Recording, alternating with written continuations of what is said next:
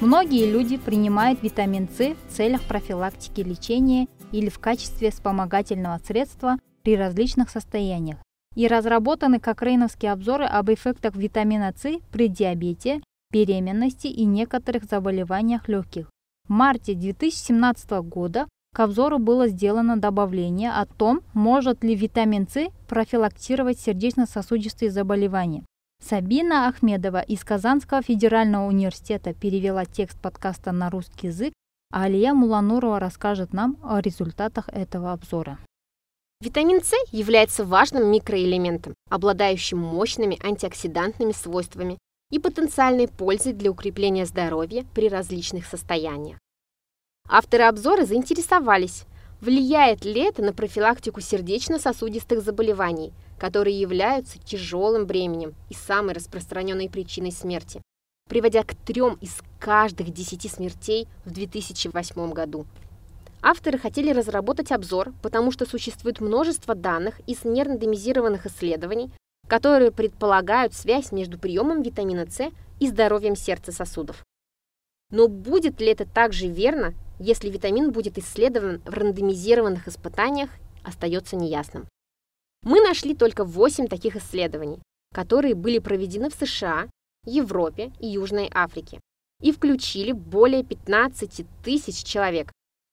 В этих восьми рандомизированных испытаниях сравнивали прием витамина С в качестве единственного ингредиента у людей с высоким риском сердечно-сосудистых заболеваний и у здоровых людей с приемом плацебо или поддельной таблетки – пустышки. Авторы надеялись выявить влияние приема витамина С на важные клинические конечные точки, такие как сердечные приступы, инсульты, смерти. Но только в одном из испытаний сообщили об этих конечных точках. Это испытание не продемонстрировало эффектов приема витамина С.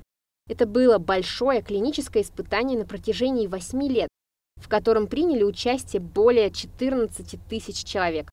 Однако в исследовании участвовали только мужчины среднего возраста, и поэтому авторы не смогли обобщить результаты для остальной части популяции.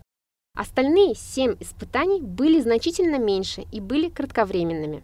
В них рассматривали влияние витамина С на такие показатели, как кровяное давление, уровень липидов. Все они привели к несогласованным результатам, и это означает, что в настоящее время авторы не могут сделать каких-либо определенных выводов.